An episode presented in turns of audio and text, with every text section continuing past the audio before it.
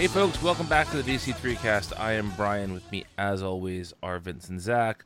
We are here to talk about 52 Volume 3. Before we do this, uh, Vince and Zach, can you please go to uh, your search engine of choice and look up the cover to 52 Volume 3 of the trade? And listeners, I, I encourage you to do the same thing. Uh, look up the trade for 52 Volume 3. Okay, I think I got it. Uh, give me a 2nd Mm-hmm. okay, yeah, I've got it. It has Batwoman in the center of it. Yep. Mhm. Okay, so uh, going from left to right, you have Zach Braff uh, as as Will Magnus, Kevin Spacey as as uh, Lex Luthor, and uh, Brain Guy from Mystery Science Theater 3000 as the Spectre. Now, I am putting in our chat Brain Guy in case Vince or Zach isn't familiar with who Brain Guy is, um, but it's 100% Brain Guy.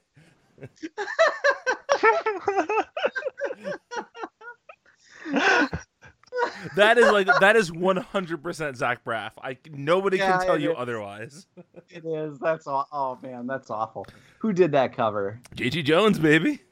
Oh man, he's good too. But like that is that's a that's a portrait. yeah, Oh, he he must have been going through something particularly dark at this time.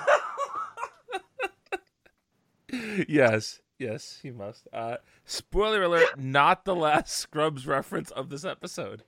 well, Uh, didn't um, didn't uh, okay, no, Garden State had come out two years before this, so I was wondering if like Garden State had maybe just come out and he was like, just love that movie so much, it just Uh, invaded his brain. no, It'd be but- weird if like Doctor Cox were the were Lex Luthor and the Spectre was Turk.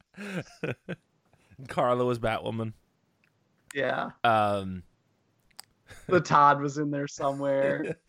Dr. Sinestro Kelso was Dr. wearing a- Sivana. Dr. Sivana. Yeah, Um, there you go. Yep. All right. Um, Now Zach Braff is gonna be Will Magnus in the DCEU in the Snyderverse. Oh, that'd be great. I'm all for it. All for it. Um, all right, so I I took the liberty of reading this digitally so that I would have the backup stuff we talked about, and I also still read the back matter from the trade, so I have all that stuff to get into. So let's dig in here. Uh, we're starting with 52, number 27.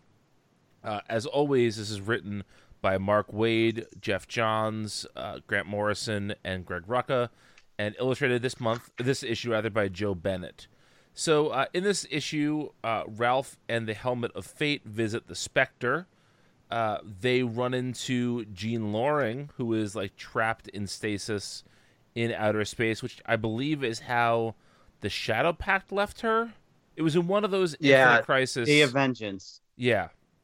One of those Infinite Crisis tie ins. Um, and so the Spectre basically says if you kill Jean, I'll help you bring back Sue. And Ralph Ralph, twisted. it, it's very twisted. And, and- This issue is very twisted. yes. It's dark. um, Ralph goes uh, Ralph goes so far as to bring Jean to the moment of Sue's death and makes her watch it and by default has to watch it himself and cannot bring himself to kill her. Uh, I'm kind of jumping around the issue here. I just I want to sort of tell the that story in one. Um, but but Ralph says that you know I, I'm I can't do it. I'm not going to basically stoop to that level. And the Spectre basically says, "You pussy! If you had done that, you could have saved your wife, but you didn't. So." pfft." And um, yeah, the Spectre's a dick in this issue. I'm really confused. Can someone clarify something for me? Because I thought that the Spectre was bound to Crispus Allen at the end of Infinite Crisis. I don't know. I don't think that's happened yet. Here's the thing, though. Crispus Allen is dead, so I don't know when else it would have happened. But this is this appears Like, I to be just the Spectre untethered, right? Because because essentially Right. Right. because essentially Ralph takes on the Spectre. I thought there was like specifically a scene in like the like, you know the, the eighth issue or the seventh issue or whatever of the of Day of Vengeance. You know the like Infinite Crisis special where we see the Spectre possess dead Crispus Allen. I, I'm I'm not positive. That sounds right to me. Yeah. I just yeah, that was like I'm sure these people know what they're doing better than I do. Maybe there was this thing where the specter could like leave his body or something. I don't know. That I this just like seemed like a continuity gaffe to me and I I can't prove it. I guess I could prove it. I'm going to look up that issue right now. uh, so while Zach does that, I'll continue on. We see Waverider for the first time here. He is confronted by Skeets, who says basically, "Why do you think I'm gold? Who do you think I melted that off of?" Which is a pretty sick burn towards uh, towards Waverider. Literally. Yes, uh, Skeets is looking for Rip Hunter still at this point. Uh, we see in Nanda Parbat, um, Renee Montoya is being trained by Richard Dragon, while Tot is sort of deciphering the crime Bible, and um, Charlie is getting sicker. We don't really see him as ill before this. Uh, Renee mentions that maybe she was just too like self-centered to notice it beforehand, but we haven't been given too many signs that he's dying until until this part. But we see in the crime Bible that the daughter of Cain, uh, Cain is in Cain and Abel, uh, you know, from the Bible, the first murderer.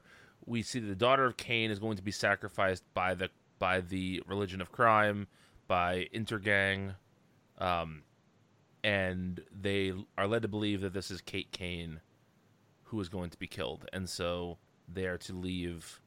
Uh, they are to leave Nanda Parbat to go protect Kate. At the same time that Ralph decides he's going to go to Nanda Parbat.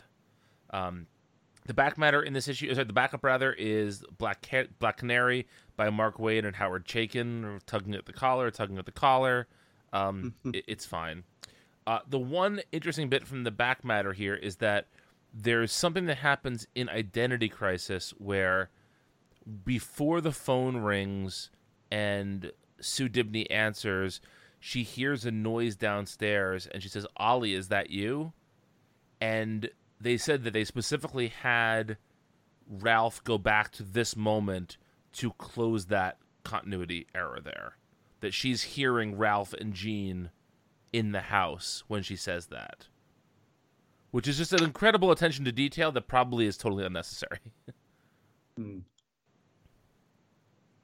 Okay. We have Spectre confirmation here. Yes. Okay, it wasn't in Day of Judgment. It was in Infinite Crisis number six. The Spectre gets pulled into Crispus Allen. Mm-hmm. Yeah.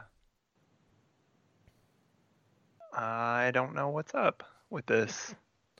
Well, Mark Waid, you have our email address if you need it. Answer for your crimes. Yeah, I don't know. There's there's probably some explanation that I don't know about. I'm sure there is. All right. Uh, issue 28 is illustrated by Drew Johnson. Uh, in this issue, we see Charles. Uh, actually, sorry. Before I go on, anything else to say about any of those storylines about the the Ralph and Jean Loring stuff, or the Skeets Waverider, or the uh, questions storyline? the question stuff is just so brutal um, and this is like the beginning of it i i had forgotten just how good this was and i think this volume is definitely this batch of issues is by far the best of what we've talked about so far and a big part of it is just like how well written the question storyline is Mm-hmm. And there's a lot of good art involved in that too. A lot of lot of evocative imagery. yeah Yes. Yes, I agree with that. Okay. Um, so let's move on to uh, issue number 28. I mentioned illustrated by Drew Johnson. So in this issue, uh, Charlie and Renee go back to Gotham. We, we see some really fun Charlie and Renee like bickering stuff. There, there's a note in the back matter that Waid says that he likes that the two of them bicker, but as soon as Kate shows up, they're a unified front, and uh, that that is just good writing for them. Uh, we get a little bit of an update on the Red Tornado situation. We see him in the outback, his head on this robotic beast. We see that that that thing destroyed. Uh, we get a very brief check-in with the space crew. Uh, the question and the questions rather and Batwoman intercept Intergang, but um, Mannheim escapes when they're trying to uh, tear Kate's heart out. The most interesting part to me about this is that Intergang says when they see the questions, like, "Oh no, the questions are here. You're not supposed to be here yet." And so th- there's this beginning of this understanding that the crime Bible slash religion of crime slash intergang that they have some sort of knowledge of the future, which doesn't really get touched on again in this volume. And honestly, I can't remember how much of that gets touched on in the fourth volume either. But I like that beat. Um, and the last bit we get here is we see that the um, the the eye of we start to we see the head of Ekron, not just the eye of Ekron, and that there is a Green Lantern trapped in there, or not trapped in there, rather, I guess, piloting the head of Ekron, and um, that Green Lantern watched their sector die because they did not have the the power to stop Lady Styx.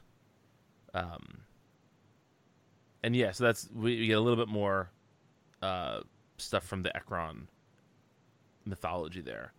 Uh, the the backup is Catman's Origin by Mark Waid and Dale Eaglesham. Nothing too spectacular there, and nothing really of note mentioned in the back matter. Any thoughts on issue twenty eight?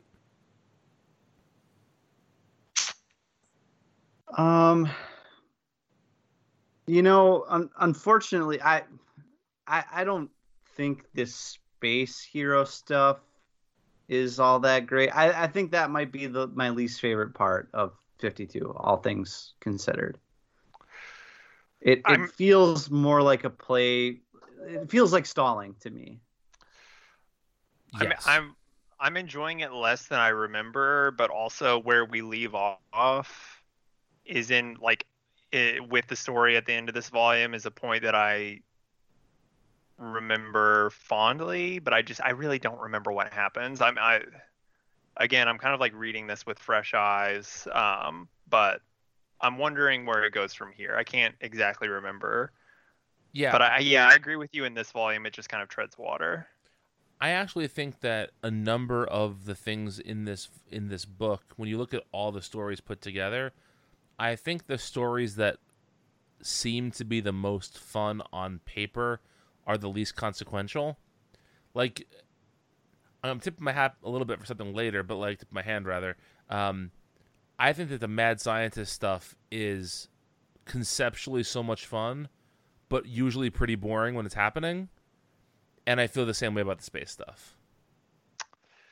Yeah, See, which is I- I- unfortunate. Those are the M- Morrison bits. Right, exactly, yeah.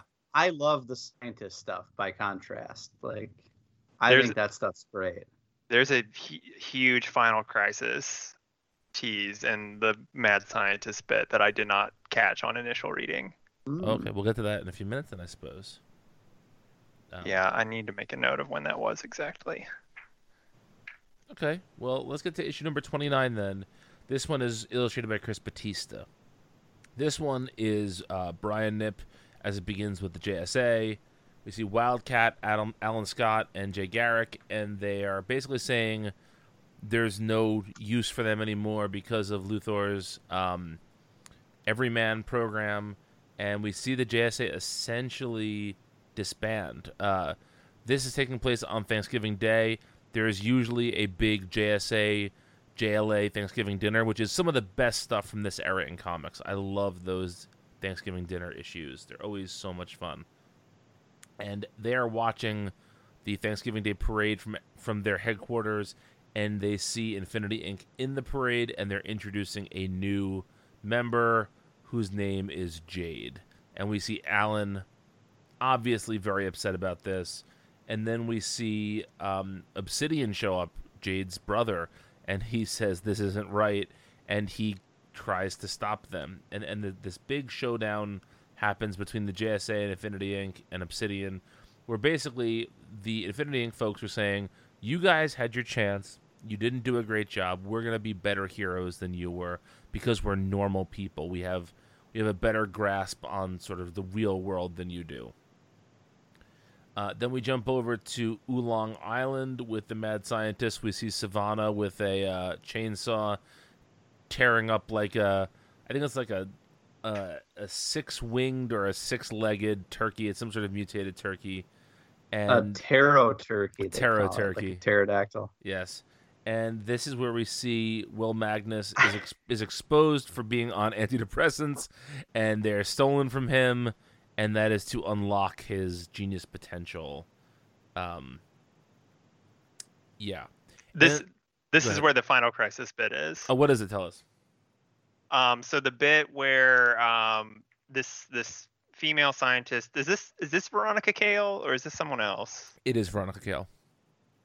Okay. Um, she takes him to the bathroom and she's acting really weird. And she talks about like technology from another world, a higher, brighter, more terrible world has fallen to Earth. And then she quotes, I saw a star fall. I saw a star from the sky which had fallen to Earth, the key to the pit of abyss, which is basically like language that Morrison uses to talk about Darkseid Mm. falling to earth in like the lead up to final crisis which makes me wonder if she's like supposed to be possessed by one of the new gods in this Well, that's interesting. um i don't know if that's addressed in 52 i don't remember that but there are just like heavy shades of some of this like language that morrison was using in and around final crisis Mm. Yeah, I did not. pick Mm, on that that's good, all. Zach. That is good. Uh, the last bit we get from this issue is that there is um, uh, we, we're seeing Steel like basically peeling himself of his steel coating, which means there is an expiration date on the powers that Luthor has given uh, to the to the various people. This issue has no backup, surprisingly, and uh, the back matter is one of many instances in this uh, volume where you realize what a dick Keith Keith Giffen is, because it mentions how just to fuck with people, he would draw a bunch of Marvel characters in the backgrounds, and basically like it's a test to make sure folks are paying attention so they don't illustrate Marvel characters. And one of the characters in the parade, there was a Spider-Man float, and they kept Spidey's eyes, but it's on a pig now. Ah, Um, Spider Pig. Spider Pig from the Simpsons movie. Yes, this is a tie-in Yeah. with the Simpsons movie, Wonderful. which is now problematic Um, because that's owned by Disney, which owns Marvel. So there we go.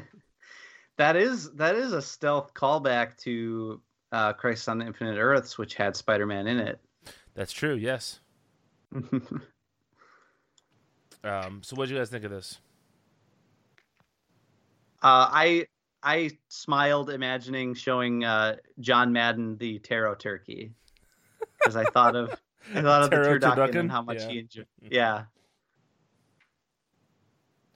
Um, I really like the mad scientist stuff. I, I really do. I think um, I think it's wacky. I think it's playful. Um, I love how it folds in the the crime Bible stuff unexpectedly. Yeah, we'll get to Um, that in, I- in the, I fu- eat in the that- future. Yeah. Oh yeah, sorry, that wasn't in the. Yeah, yeah. I'm, I, but but yeah, I, I really do like the way that this is unfolding. See, I don't think that this is like playful and zany enough.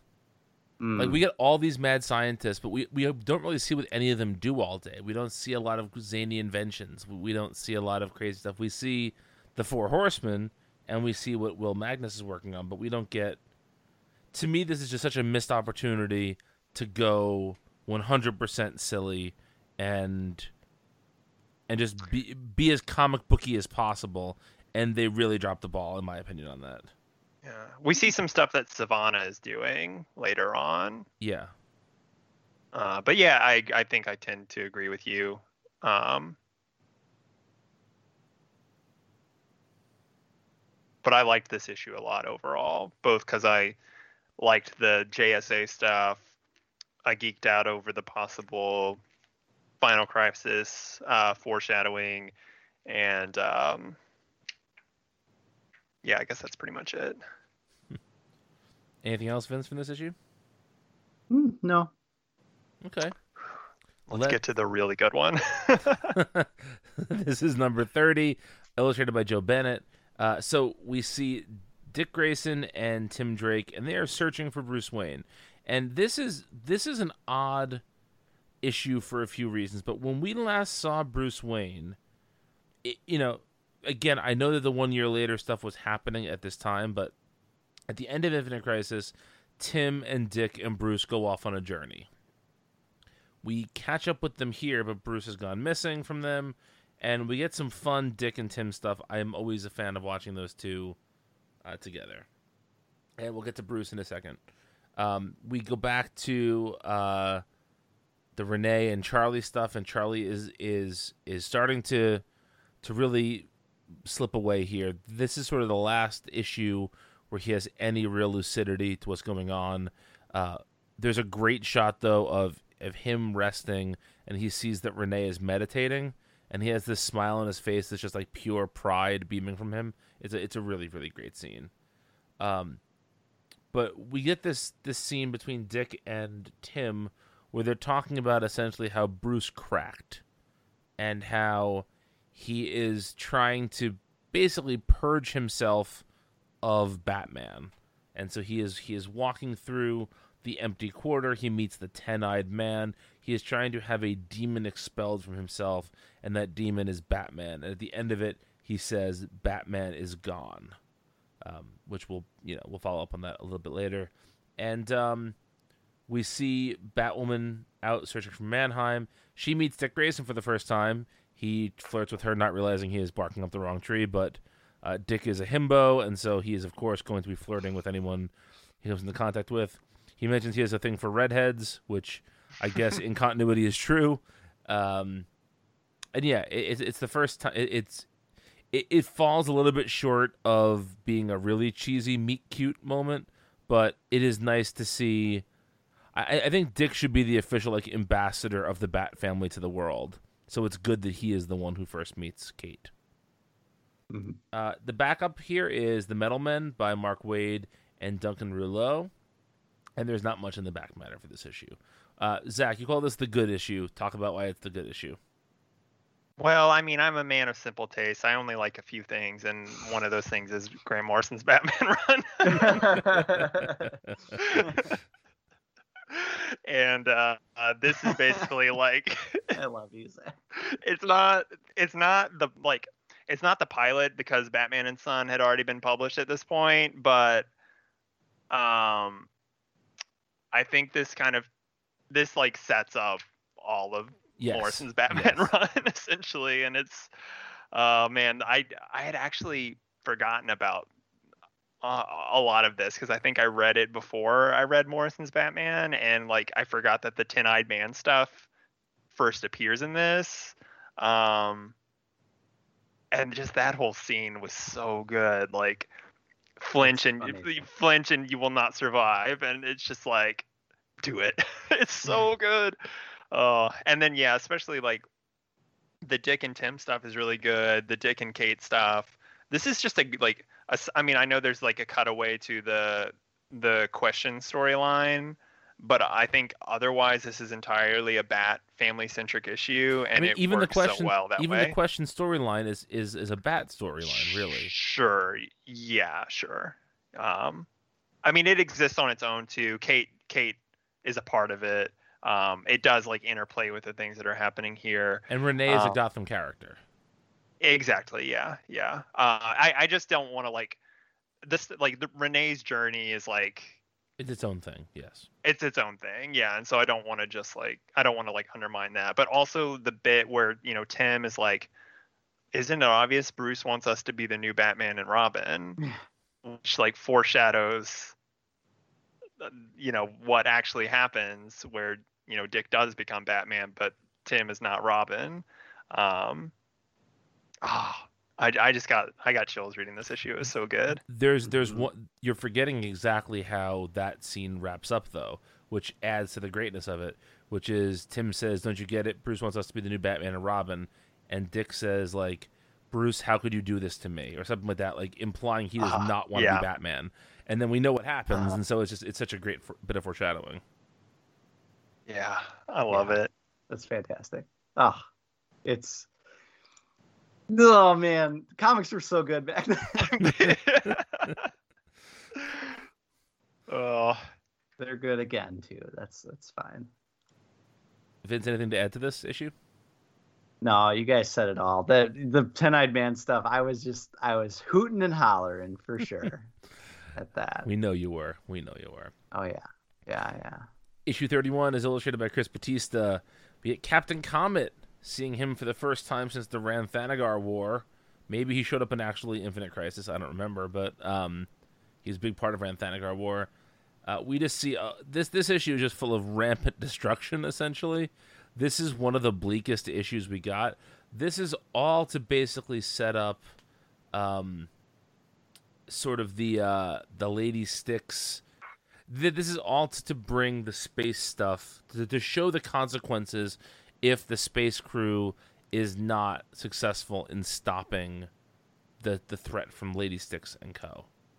Um, we get some stuff later in the issue where we see the eating of a Green Lantern ring, which is fucked up. I never I never thought possible before, but here we are. We see someone doing that. Um, yeah, we'll get to that stuff again in a second. This is this part gets confusing to me because there's a member of Infinity Inc. called Everyman, but the project is called the Everyman Project. So Mhm. sometimes it's confusing who we're talking about here. But Everyman And every every man looks a ton like Lex Luthor. Too, Yes, he does. Yes, he is drawn Yeah. like a little creepy Lex Luthor. And um Which I think is the point. But yes. A- And he is super creepy here. He basically uh you you find out that all he has to do is eat something and can take its shape. And we see him posing as Jake, who is Natasha's boyfriend, and basically from he, State Farm. yes, Jake. Jesus Christ, you're off the show for that one. God. Uh, just happy it wasn't me. Kicked off the show. Um, but yeah, he he turns into Jake and from State Farm, yes, Zach, and creeps on Natasha, and it's, it's bad. Um, You want to throw a discount double check reference in there for me or something? Or um, we see Ralph. remember that one? I do remember that one. That that was your boy, right? That was my boy. Yeah. Um, so we see we see Ralph Dibney meet up with Cassie again, and she is at the statue of Superboy, and uh, she basically says that the, the leader of the cult of Connor was a was a con man, con no pun intended, and Ah. uh, and that you know, but but that she still sort of believes in the tenets of resurrection that it's possible, and Ralph says that yes, something did happen in that moment, and Sue was briefly brought back, and so he is not giving up on the idea of resurrection, and obviously neither is Cassie. But Cassie believes that Supernova is Connor, but it turns out that Supernova is not Connor. Supernova is somebody that Ralph Ralph's aware who Supernova is, and um, he he basically keeps it to himself. But he says, you know, that there were a couple of keys there, and one of them being Superman being gone. Um, yeah, so that's that's issue thirty one. The backup is Robin by Mark Waid and Freddie Williams, and uh, this back matter sees Keith Giffen mention uh, he, he he's talking about, I believe it's maybe the Renee part. There's there's one story in here where he talks about it being quote passed around the offices like a bong, and he just says like such a narc would say it. Like there's there's no way that he's uh he's smoking with Grant. He's uh he's just such a dipshit, and he says it in such a dismissive way. It's bad. Yeah, that's weird. Yeah, it is. Um, I know we just got done saying that the space stuff was pretty boring, but Uh-huh. this issue, the space stuff is actually really good. But this issue doesn't really have our space heroes in it. Uh, not until the very end, yeah, Yeah. but it's still part of the space storyline. It is, though. yes, yeah. Yeah, Um, I'll give you that. yeah. Uh, believer cubes, you know, Mhm. and all that. Yes, absolutely. That was good. Dibs, what you Um, think? Um, yeah, I, yeah. I mean, I don't really have anything to add. Um, you guys said it all. I, I think the. I think I don't. What I don't like about the Space Hero storyline is, uh, I don't give a shit about the Lobo stuff. I mean, some of it's The main man? some of it's yeah, some The of it's ultimate funny, but I just don't. I yeah yeah I don't I don't go I don't go in for that. I, I remember the triple fish god stuff being a lot more like funny Same. and good than it is. Yeah yeah yeah I very much feel that way too. Yeah, absolutely.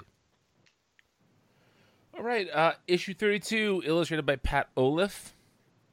We see Ralph and uh, Fate in Nanda Parbat, which I, I thought, I guess issue like I guess it's 30 ends with them saying they're going there, but they stop off in Metropolis first. But now we see them actually there. Um, we see Osiris try to join the Teen Titans, and he's carrying Sobek in a hoodie. Sobek is basically dressed as Steve Buscemi in that "How are you doing, my fellow kids?" uh, gif. um, he's just not he's just not carrying two skateboards uh, at the time. But Osiris basically is told that the world is still afraid of of Black Adam and Co. But Captain Marvel Jr. says, "Prove you've changed, and I'll help you get into the Titans." Um, this issue is the biggest stalling of the space hero stuff. We get like a, a brief flash of them, but nothing happens in it. And after last issue's really good space stuff, this just feels like they're trying to get the story to, to drag on for longer. Um, in Nanda Parbat, we meet. Uh, I guess we, we probably met him uh, briefly earlier, but uh, accomplished perfect physician of the Great 10 Mm-hmm.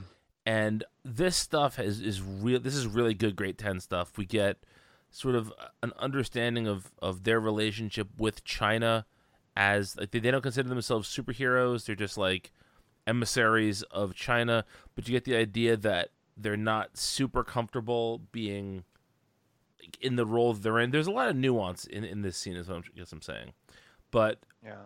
after Ralph helps accomplish perfect physician, basically, uh, you know, rein in a Yeti who is uh, a reserve member of the Great Ten, he then can see Ramakrishna, which is the god of Nanda Parbat, and basically the message that um, that is given to him is just be careful what you wish for.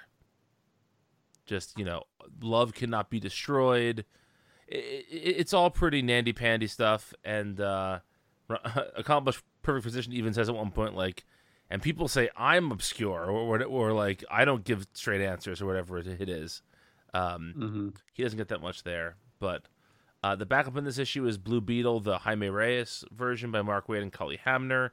And uh, there's a, a tribute to Neal Adams that's mentioned in the back matter. So uh, Ramakrishna was first illustrated by Neal Adams. And so there's a scene where you're looking at sort of this vision of Ramakrishna, and on the bottom there are flames. And in the flames are written Neal Adams, which is pretty cool. Oh, nice. Yeah, nice little tribute there. Uh, Vince, what do you think of this issue? I, I mean, I don't know. Fine. They're fine. like nothing in particular.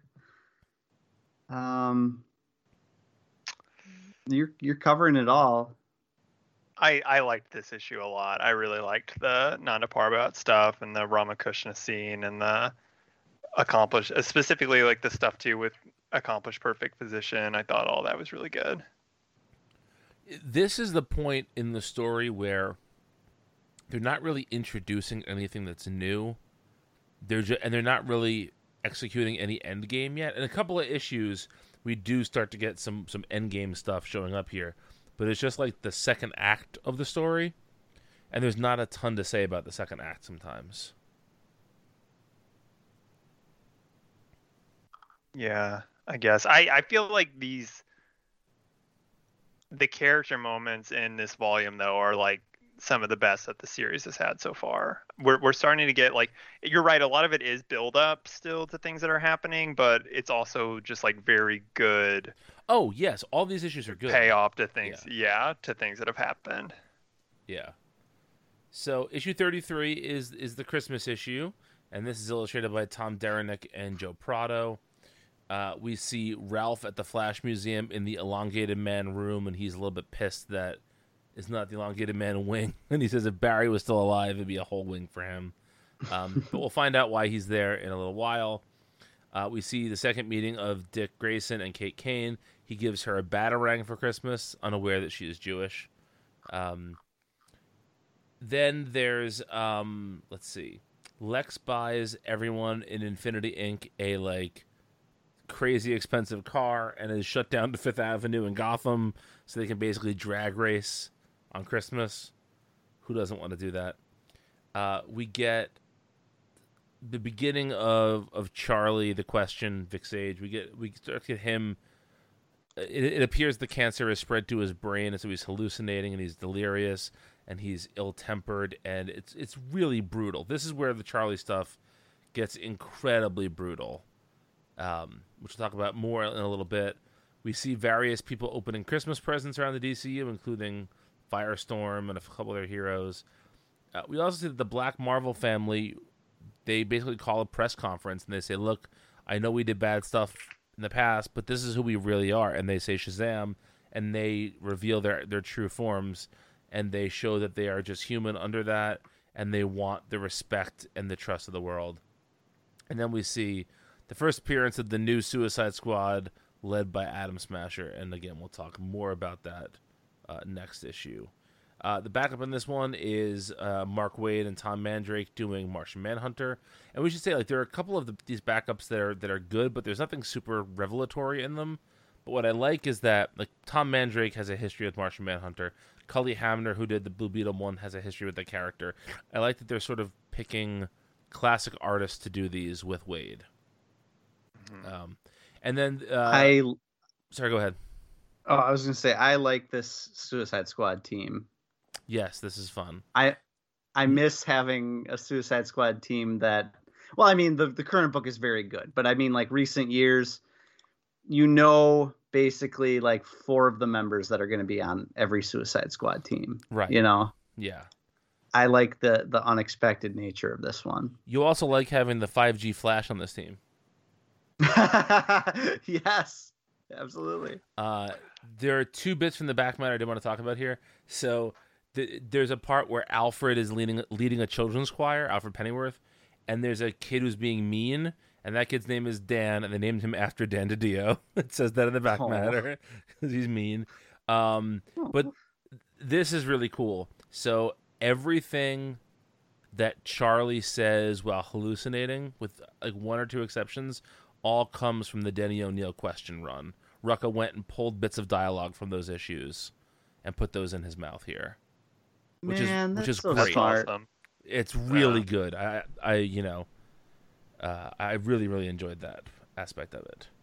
Um, so let's talk about this issue. Brilliant. Anything else about this issue? Um, I, I love a good Christmas issue. Yeah. yeah. I, I think I'm such a sucker for that.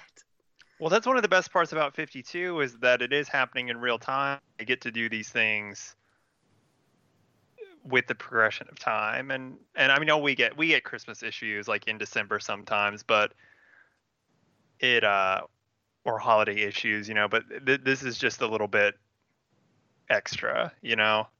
hmm Um, one one thing that's important this issue, um, I think this is uh, where the book kind of starts to draw attention to Ralph's drinking, his his developing a drinking problem, hmm which is important later. Yes. Anything else? All right. I think that's it. let's take a break. And when we come back, we'll talk about issues 34 through 39 of 52. Hey, we're Panels in Motion, a monthly podcast where we read a comic, watch its movie adaptation, and figure out what went right or what went wrong. We focus on a wide variety of non superhero comics. One month will be an American independent comic like The Mask or Kingsman.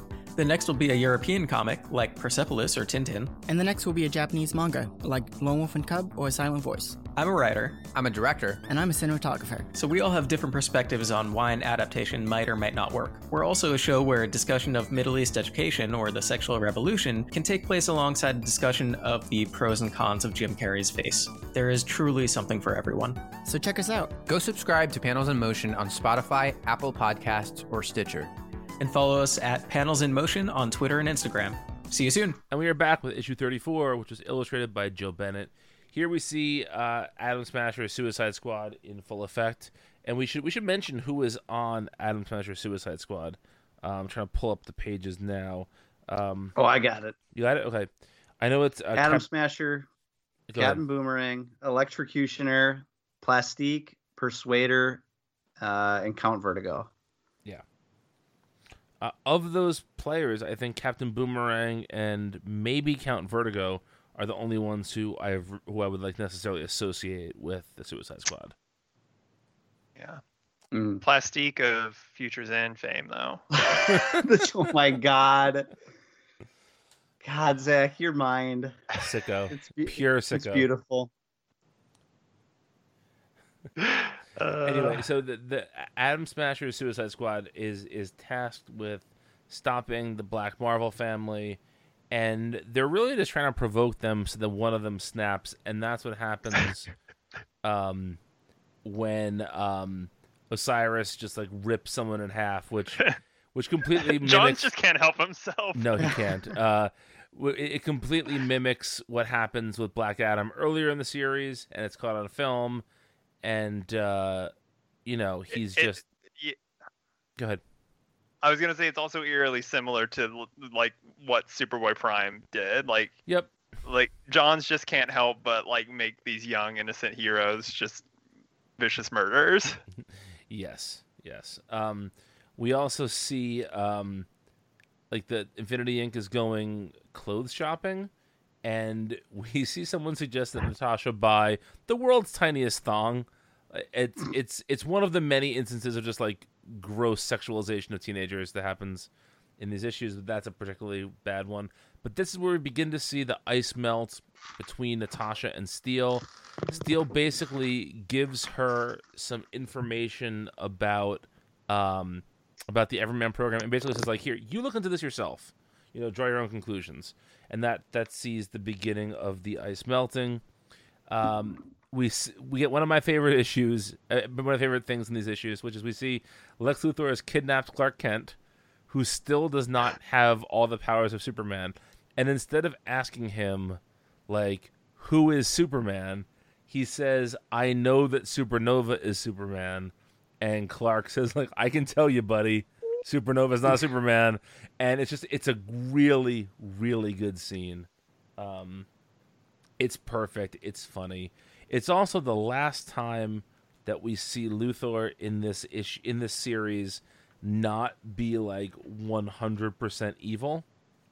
Um, because right after this, we begin to see just just Luthor what what he's really capable of in terms of uh, of evilness.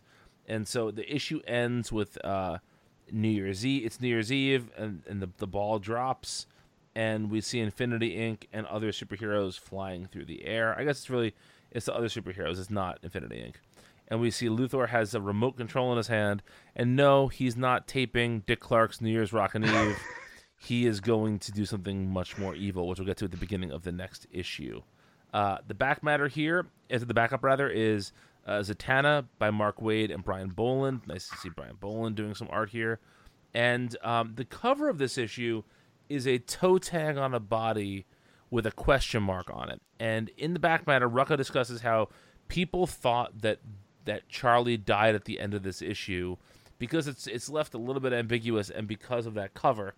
And I said last time that I thought the covers of 52 spoil more than they should. And I feel like this is a good example of sort of what we're talking about. We all know that Charlie's going to die eventually, but folks thought he was dead because of this cover. Mhm. Um, and that is not the most egregious spoiler we're going to get on a cover in this volume, which we'll get to in a little while. Um, but what did you guys think of issue 34? Um,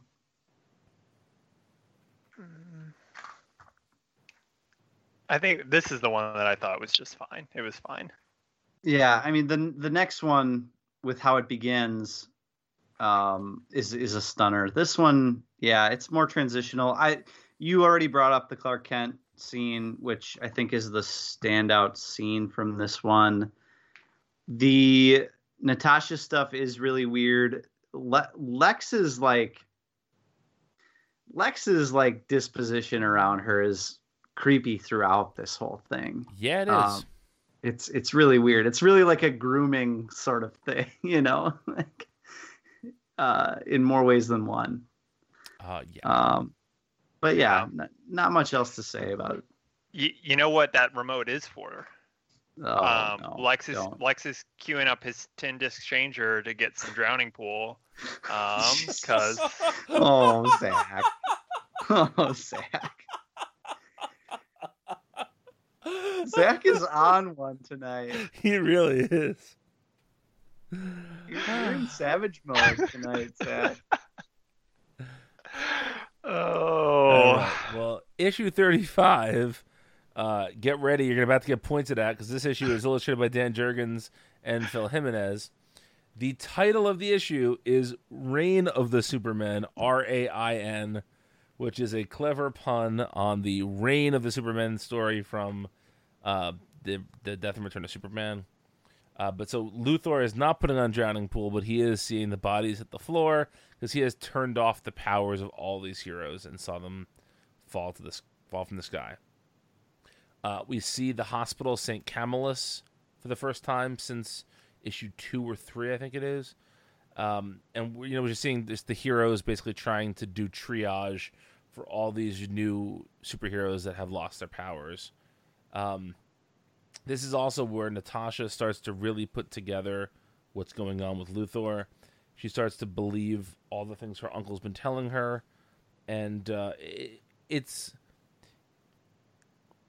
what I like about this is that I feel like the Natasha storyline is maybe the best paced of all the stories in this book. We see her come to this realization slowly and not be uh, like I would say she handles this as naturally as you possibly can. Uh, oh, we should mention we see Offspring in this, the uh, Plastic Man's son. Always love a good Offspring appearance. Um, we see Luthor tell Infinity Inc. that they are their powers are still fine, and we see Natasha confide in Jake, her boyfriend, aka Skyman, what's going on with Luthor, and he vows to help her. We get another look at the space heroes after a few weeks off, and um, uh, Adam Strange basically uh, throws a fit here. He's just he's he's sick and tired of being sick and tired uh, about all of this stuff, and Lobo says that he is he, that that Lady Styx put a bounty on their heads, and he's going to deliver them to her. And uh, but he makes a great like huh face when he finds that out. But you know, it's, it's not quite what it appears to be. But yeah, that's issue uh, 35. There is no backup in this issue, and the back matter is pretty dull here. What did you guys think of this issue? Uh, and I in the back matter, uh, Mark Waid talks about um, creating offspring. Mm-hmm. Um, and he says, "I swear to you, he was the only thing good thing to emerge." Um, I guess talking about uh, the kingdom, which uh, Waid, give yourself a little more credit. Uh, the kingdom, that's the kingdom good. ruled. Yes, yes, we Yeah, enjoyed the whipped kingdom. ass. Anything else to say about this Oh. issue? The the superheroes falling from the sky thing, I I felt like that was another. I don't know if it was intentional or not, but um, that was another sort of Watchmen esque turn. Um, you know, mimicking the last issue of that series. Mm-hmm. Um, and there there are those little vibes all over this thing, which I think I like that. I, I like when the DCU kind of calls out to Watchmen without doing a full on, you know, Watchmen sequel or something. like what we've been getting. Like I, I I like that that gets folded into their history in some way, but not necessarily overtly. Yeah. Um, so issue uh, 36, illustrated by Jamal Igle. We see Lobo bring the three space heroes into Lady Styx, and she refuses to pay Lobo, and she is just saying that uh, you know, the, that he is a betrayal of the Lobo brand, uh, and a coward and a sellout, and this just sends Lobo into you know, into overdrive, and Lobo kills everyone in sight. Essentially, you know, gives up his vow of uh, of nonviolence for this battle, and uh, basically goes Lobo all over everything. And in the process, we see Buddy gets the shit beat out of him, and he doesn't have any powers to use, and he starts foaming at the mouth, and uh, and he dies. He just he he falls over and he's gone. And uh, in San Diego, uh, we see uh, his family and you know, his wife sort of feels through the cosmos that he is gone, and she sheds a single tear. Then we're back with um, uh, with with Charlie and Renee in the hospital, and he's still he's still dying. He has no um, he, he has no chance of survival here. They he, they keep getting packages from Tot and Nanda Parbat with flowers that will keep him alive if he was in Nanda Parbat, but they're disintegrating on the way, and so that's when Renee realizes that she has to get Charlie back there, and so she goes on this mission to bring him back to Nanda Parbat. Um, we check in with Osiris, who is uh, reading the Kahndaq News, the English edition, and sees that he is considered a murderer worldwide. And Sobek is basically. I hate when that happens. I know it's the worst. Sobek is basically saying that he is the only his only friend that he has.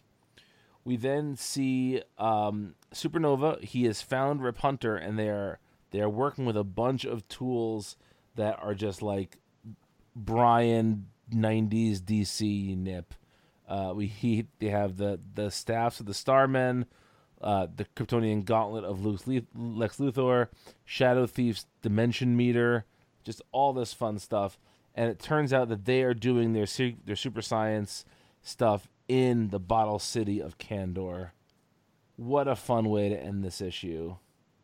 Mm, you Um, know I love me some Kandor. Yeah, the backup here is Power Girl by Mark Waid and Adam Hughes, and in the back matter, Keith Giffen further shows his ass, where he says that uh, that Morrison had written the Lobo destruction of Lady Styx scene as sixteen identical squares, and in each shot of each each one will be a shot of Lobo like slicing his way through the heavies to get to to Lady Styx, and he basically said, "I'm just going to read this verbatim because I, I don't want to misquote Keith Giffen here.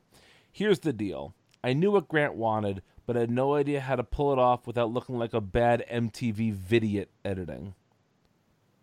Are you? Oh God, what are you? A thousand years old, Keith? And then he says, "So I opted for an impact shot and hoped it would play out. I think it did, barely.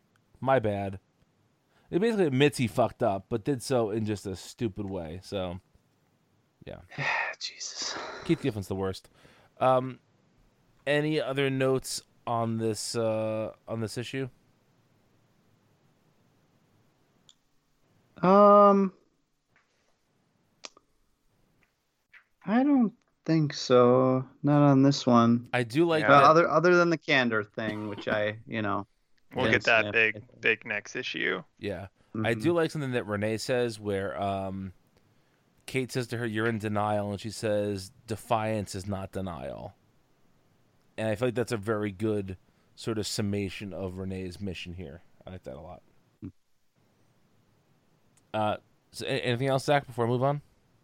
Mm-mm. All right, so issue 37, illustrated by Pat Olliff.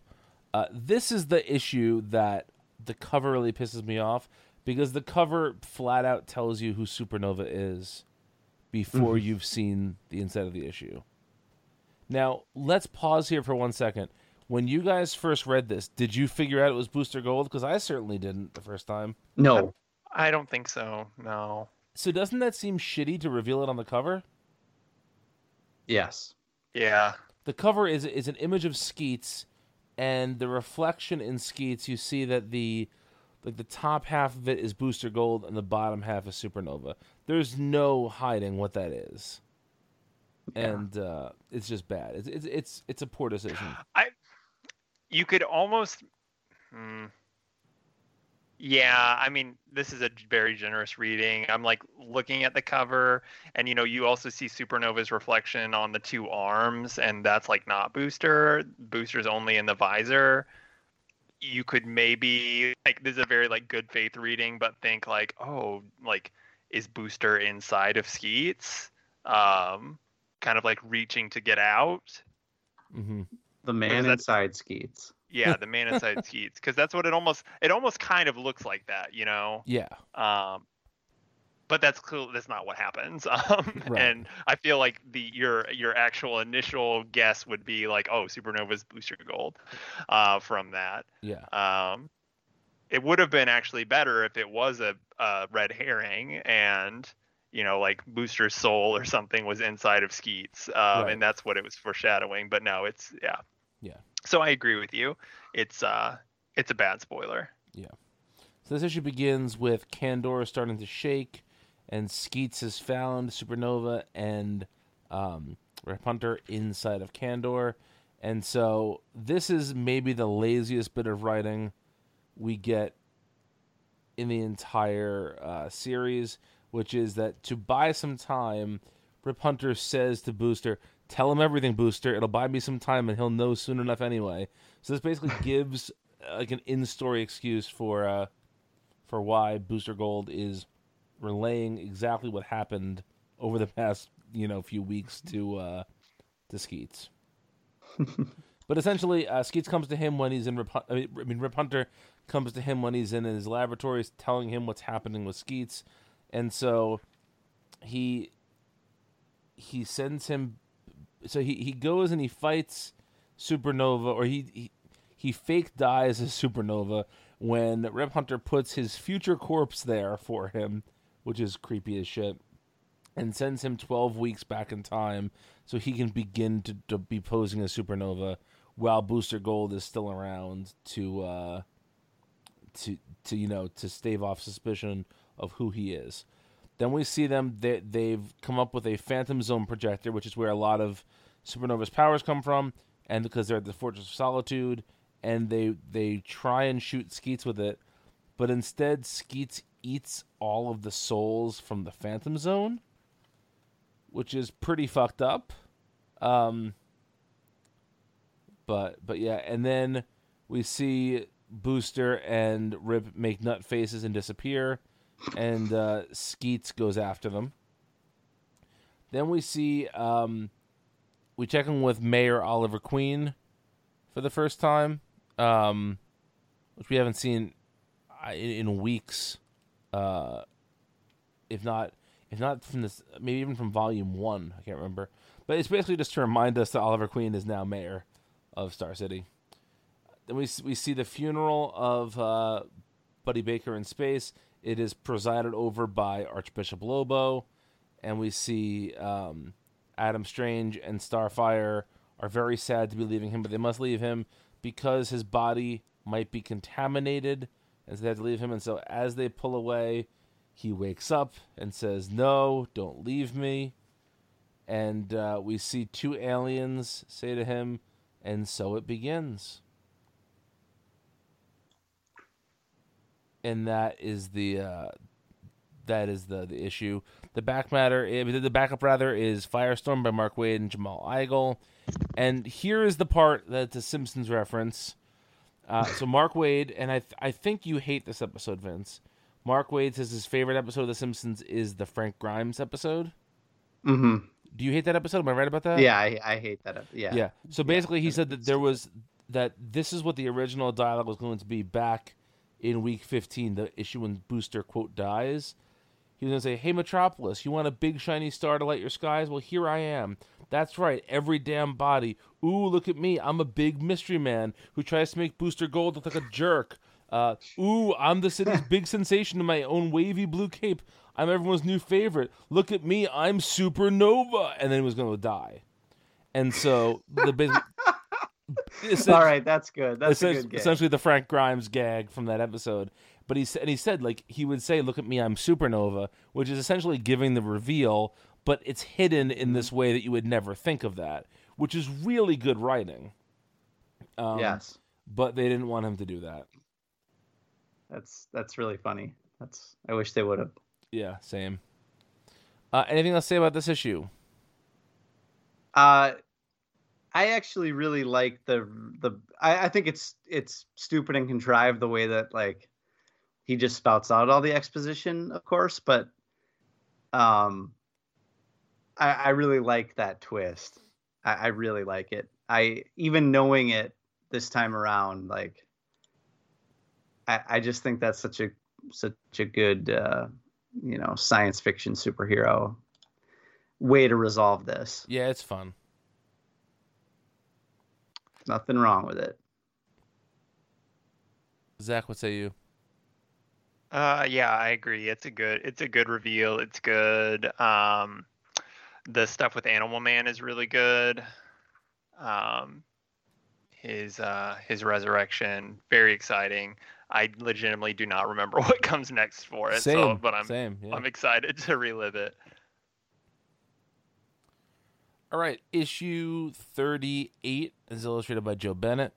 Uh, we see uh, Renee and Charlie on the road to Nanda Parbat, and Charlie is really not doing well. She's giving him lots of morphine, trying to get him to eat, and he is getting belligerent at this point. And uh, you know, I, we mentioned before how rough these these issues are. I think that the art team does a really good job in making Charlie look very, very sick in these issues. Yes. um like almost comically so at times but very very sick. And i think that rucka's writing here is top notch. And we see just you know he he mentions somewhere in here that you know that he has experienced losing people to cancer and that sometimes people go easy and sometimes people go hard and that charlie's going not the hard way you know and this is just heartrending stuff. It's it's, it's really really well written though. Um, we get our first look at Oolong Island in a while, and we see that Will Magnus is basically Rorschach because he's eating uh, cold human bean juice. Um, no, he's eating beans from a from a can, uh, which becomes a plot point in a little while. But we see the four horsemen show up finally. The the device the, the devices rather that have been built on Oolong Island. We get a lot of Egg Fu reading from the uh, crime Bible here. Uh, one of the four horsemen have already left uh, to get a head start on their plan. We see them say Black Adam, so we know what they're going after him. Uh, we then get the saddest scene, which is uh, Renee trying to get Charlie up to Nanda Parbat, and she is just she's dragging him through the snow, and she's running low on morphine, and she doesn't know where to go, and it's just it keeps getting sadder and sadder we jump to Steel for the first time in a few issues, and we see Steel and Beast Boy and one of the former Everyman people discussing what Luthor's plan is. We see Natasha is now starting to take actual action against uh, against Luthor and Co. And then we get the continued scene of uh, Renee and Charlie, and they're she's carrying him up the mountain and he is so cold. She thinks the only thing that will help is by putting his question mask on to give him some insulation, and he basically slides off of the uh, off of the the sledge she's bringing him on. And when she sees him, the mask is just bloody, and it's it's a terrible, terrible image. Um, but we we get a little bit of lucidity. He pulls the mask off, and he basically tells her that you just have to accept that he's dying. And Renee says, I don't know who I am without you. And he says, It's a trick question, Renee. Not who you are. Who are you going to become? It's time to change. And uh, we see that she has dragged him basically in the shape of a uh, of a question mark. And uh, it's it's a it's an incredibly sad scene, um, but really really well done. Uh, the backup is Red Tornado by Mark Waid and Phil Jimenez, and the back matter is just Rucka talking about the the various bits of of you know writing somebody dying in a comic. Uh, Mhm. Zach, what do you think of this issue? Yeah, it was really brutal, um, but also really, really well done. Um, yeah, and then the payoff, the payoff at the end, where the last panel is they they have arrived at Nanda Parbat and someone's coming out to get them. Um, yeah, it's yeah, it's really heartbreaking. It's a good scene though, or a good sequence. I uh I the science squad stuff in this in this one with the with the horsemen and the like all that stuff whips.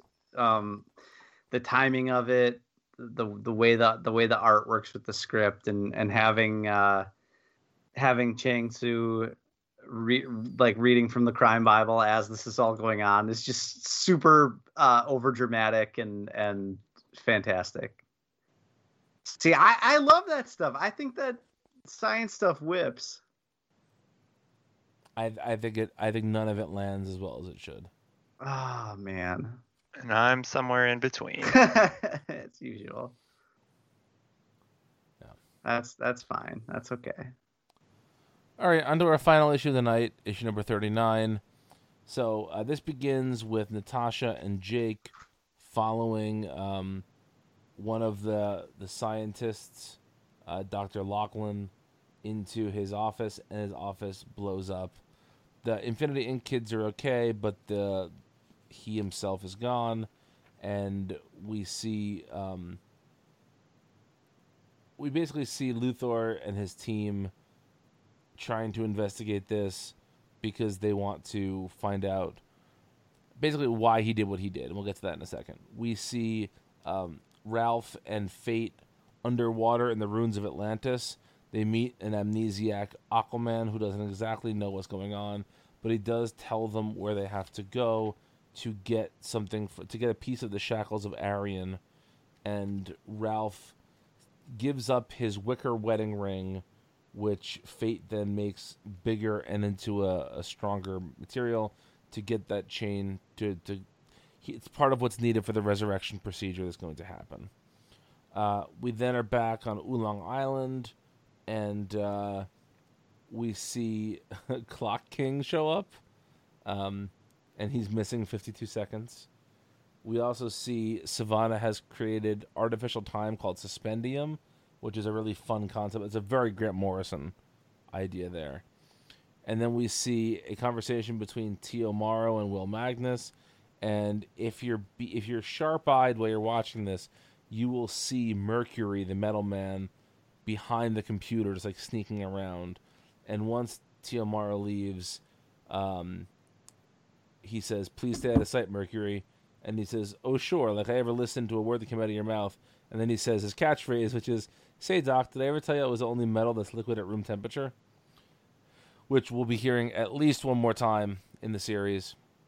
We then get a scene uh, back in Kahndaq with um, with uh, Iris and Sobek and Black Adam, and they are talking about just how how terrible everything is uh, with Osiris, and we see the great gardens of Kahndaq are starting to wither and die. We then see Lex Luthor, and he is talking about, and he's being spied on by Natasha, and we hear him say that um, that something big is happening in 15 minutes. We don't really know what that is yet.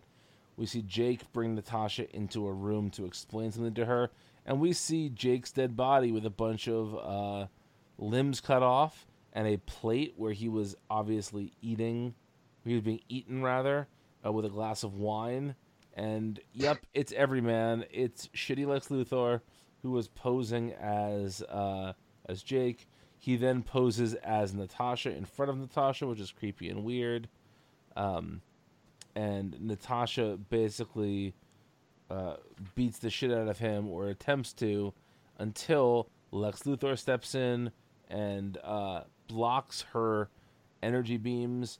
And we find out that Luthor was not unacceptable for this program. It is just that uh, he was lied to by Dr. Lachlan.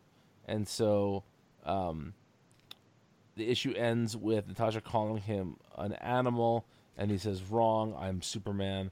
And we get a great visual of his shirt had been ripped up by the beam that she had shot, and so it's it sort of cuts out the the shield of the Superman logo on his chest. It's a pretty Yeah. great, pretty great last scene there.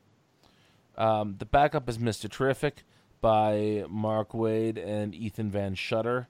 I'm uh, just, uh, it's rough. Yeah, not much in the back matter for this issue, and that wraps up this volume. What do you guys think about this issue? Um, well, this, the science stuff continues to whip. Uh, uh, yeah, the the Luthor stuff is great. I I think like this was this was sort of getting into a prime time for Lex Luthor as a villain, right? Like, or not as a not necessarily as a villain. I mean, like as a character, because it wouldn't be long a- after this that you know there were aspects of him that were very sympathetic introduced, and um, and you had that great what Paul Cornell Mhm. run. That's a, that's a year or two off, I think, but um, Maybe even more actually. Yeah, Well, it was it- it- post Blackest Night. Yeah. right. Well, what year is this? 2007. I This- think we're we're just Oh, hitting it's 07 06, 07. Yeah, we're just hitting 07. Okay, yeah. So the Paul Cornell stuff is like 09 or 2010 or something. Yeah. Yeah, Yeah. yeah. So um yeah, but I, I just think he's earning his uh position as like one of the top DC villains easily. I feel like Mhm. Luthor goes through like cycles of being pure villain and then being a more sympathetic character for a little while Mhm. and then just jumps back and forth every couple years. Yeah.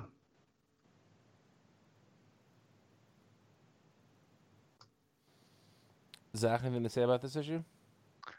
No, not too much. I think this this volume was very very good and interesting to me, but I think where it ends off is like I I don't care as much about the the Luthor everyman story, um, and so uh, I, I was a little bit less interested in this issue. I think if it had ended on, on issue 38 with uh, Charlie's death, it would have been a little bit more satisfying. But I understand, you know, it's broken up into four 13 issue chunks. So Yeah.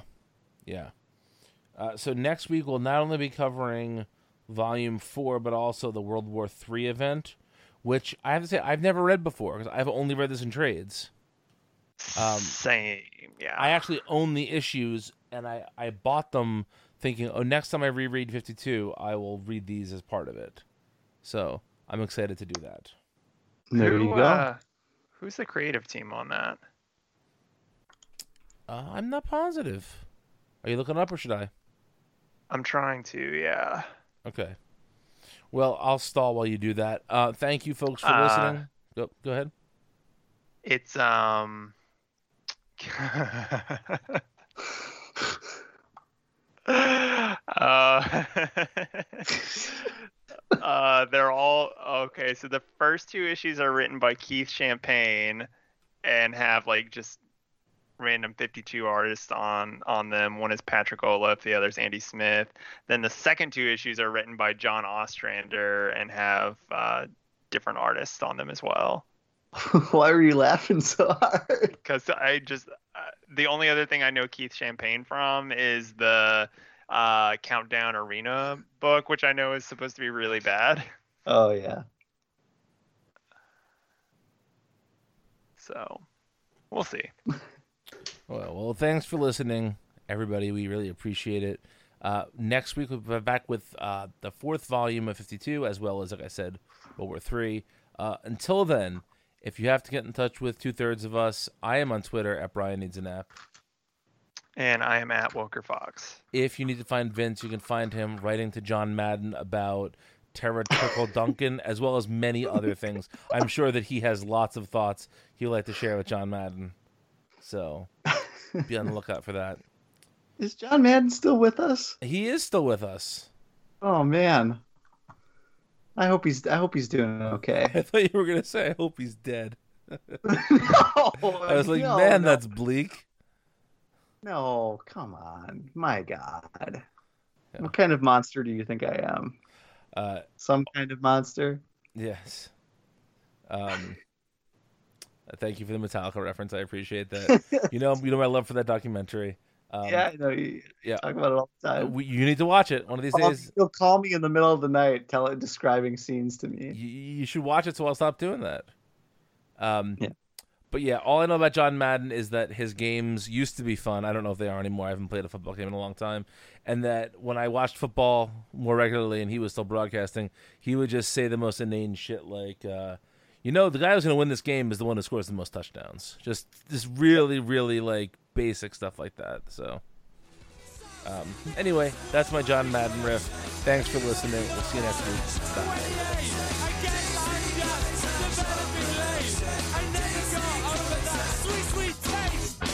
Happy birthday, Halsey. I've told you before, I only recognize one Halsey, and that's Admiral Halsey. I'm a sim. Uh, I'm a sim for a butter pie.